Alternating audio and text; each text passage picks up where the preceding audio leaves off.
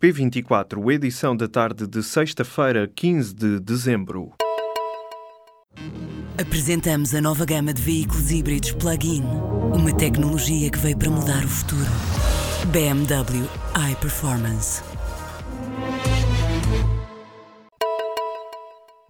O antigo ministro da Cultura, Manuel Maria Carrilho, foi absolvido nesta sexta-feira do crime de violência doméstica contra a ex-mulher Bárbara Guimarães. Carrilho tinha sido acusado de violência doméstica durante o casamento. Foi condenado apenas por difamação. A decisão partiu da juíza que o Ministério Público tentou afastar do processo no início do ano passado, por suspeitar da parcialidade da magistrada. Logo na primeira sessão do julgamento, a juíza censurou a queixosa que tinha alegado medo e vergonha para justificar o fato de não ter apresentado queixa do marido mais cedo. Em causa estavam episódios em que Bárbara Guimarães terá sido pontapeada, empurrada e humilhada pelo marido. Carrilho teria chegado a dizer que ia acabar com a vida dela e com a dos filhos e suicidar-se de seguida.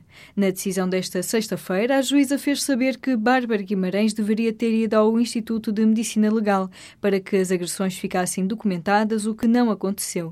Disse que a apresentadora é uma mulher destemida e dona da sua vontade, pelo pelo que não é plausível que, na sequência das agressões, tenha continuado com o marido, em vez de se proteger a si e aos filhos. No final de outubro, Manuel Maria Carrilho foi condenado a quatro anos e meio de pena suspensa por atos de violência doméstica cometidos já depois da separação de casal. Paula Briti Costa acusa a antiga vice-presidente da Raríssimas de desvio de fundos. A ex-presidente da instituição, que é suspeita de gestão danosa, acusa agora a antiga vice-presidente, Joaquina Teixeira, numa reportagem da RTP que vai ser exibida nesta sexta-feira. Encontramos muitas coisas. Encontramos desvios de fundos, fraude fiscal, branqueamento de capitais, uh, provavelmente fuga ao fisco um, desvios de dinheiros de raríssimas. Joaquina Teixeira foi afastada da instituição em maio, depois de uma auditoria da PKF. Segundo a RTP, o Ministério Público confirmou que foi aberto um inquérito em julho, após uma denúncia da direção da Raríssimas. A antiga vice-presidente da instituição nega as acusações e disse à RTP que está a ser alvo de uma cilada. Já a Paula Brito Costa é acusada de desviar dinheiro da Raríssimas para fins pessoais, segundo denúncias veiculadas no último fim de semana por uma reportagem da TVI. O caso levou, entretanto, à admissão do secretário de Estado da Saúde, Manuel Delgado. Uma criança portuguesa está entre as vítimas mortais da colisão entre um autocarro e um comboio no sudoeste de França. A informação foi confirmada pelo secretário de Estado das Comunidades. Em declarações à RTP, José Luís Carneiro confirmou que a vítima é de facto uma criança de 11 anos de nacionalidade portuguesa. O acidente provocou pelo menos seis mortes e 19 feridos e ocorreu perto de uma passagem de nível em Milas, nos Pirineus. O comboio regional que chocou com o autocarro transportava 25 passageiros. O Banco de Portugal está cada vez mais confiante na capacidade da economia de continuar durante os próximos anos a registrar taxas de crescimento acima da média europeia. No entanto, o banco liderado por Carlos Costa aponta que a tendência entre 2018 e 2020 seja de abrandamento. No boletim económico divulgado nesta sexta-feira, o supervisor estima que a economia portuguesa registra um crescimento de 2,6% durante este ano uma ligeira revisão em alta face aos 2,5% antecipados pela autoridade monetária no passado mês de outubro. Este resultado fica assim em linha com o valor projetado para este ano tanto pelo governo como por instituições como a Comissão Europeia e o Fundo Monetário Internacional. Em relação aos anos seguintes, o Banco Central aponta agora para um crescimento de 2,3% em 2018 e de 1,9% em 2019. O Prémio Pessoa 2017 foi atribuído ao arquiteto Manuel Aires Mateus. O nome do vencedor foi anunciado nesta sexta-feira numa cerimónia no Palácio de Setiais, em Sintra. O prémio distingue uma personalidade portuguesa que tenha tido uma intervenção particularmente relevante ou inovadora na vida artística, literária ou científica. Trata-se de uma iniciativa do Jornal Expresso com o patrocínio da Caixa Geral de Depósitos, que vai na 31ª edição e tem um valor monetário de 60 mil euros. O Hospital da Guarda falhou no atendimento de uma grávida que perdeu o bebê enquanto esperava por ser vista por um médico. A conclusão é da entidade reguladora da saúde. O caso ocorreu a 16 de fevereiro, quando uma mulher grávida de 37 semanas deu entrada às 9 e meia da manhã naquela unidade de saúde com uma pequena perda de sangue.